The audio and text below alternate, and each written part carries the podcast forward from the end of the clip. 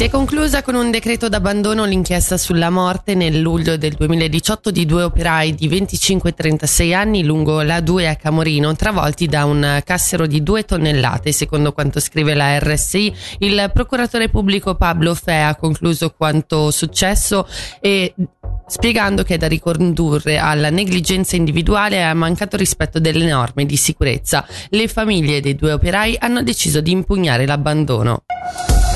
A Locarno hanno presentato la lista per il municipio Verdi e Indipendenti. In corsa ci sono il municipale uscente Pierluigi Zanchi, Marco Antunovic, capogruppo in Consiglio Comunale, Maria Chiara Cotti, Noemi Puzzi, Morena Cirulli Longhi, Ariele De Stefanis e Francesco Locatelli. E infine lo sport con il calcio, amara sconfitta ieri per il Lugano in Super League, battuto dallo Stade Lausanne 3-2. A Cornaredo i bianconeri hanno subito tre reti in 35 minuti e il secondo tempo non è bastato per recuperare.